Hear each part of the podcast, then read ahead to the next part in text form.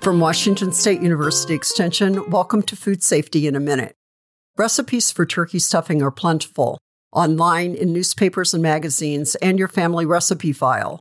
Ingredients include breadcrumbs, butter, onions, herbs, spices, even ground beef, sausage, and seafood. For a safe, delicious stuffing, follow these steps.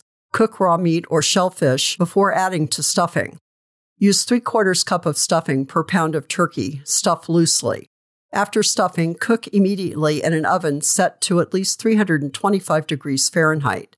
Turkeys that are grilled, smoked, fried, or microwaved should not be stuffed.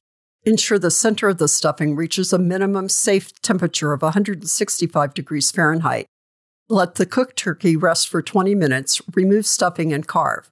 Have a wonderful Thanksgiving. I'm Susie Craig.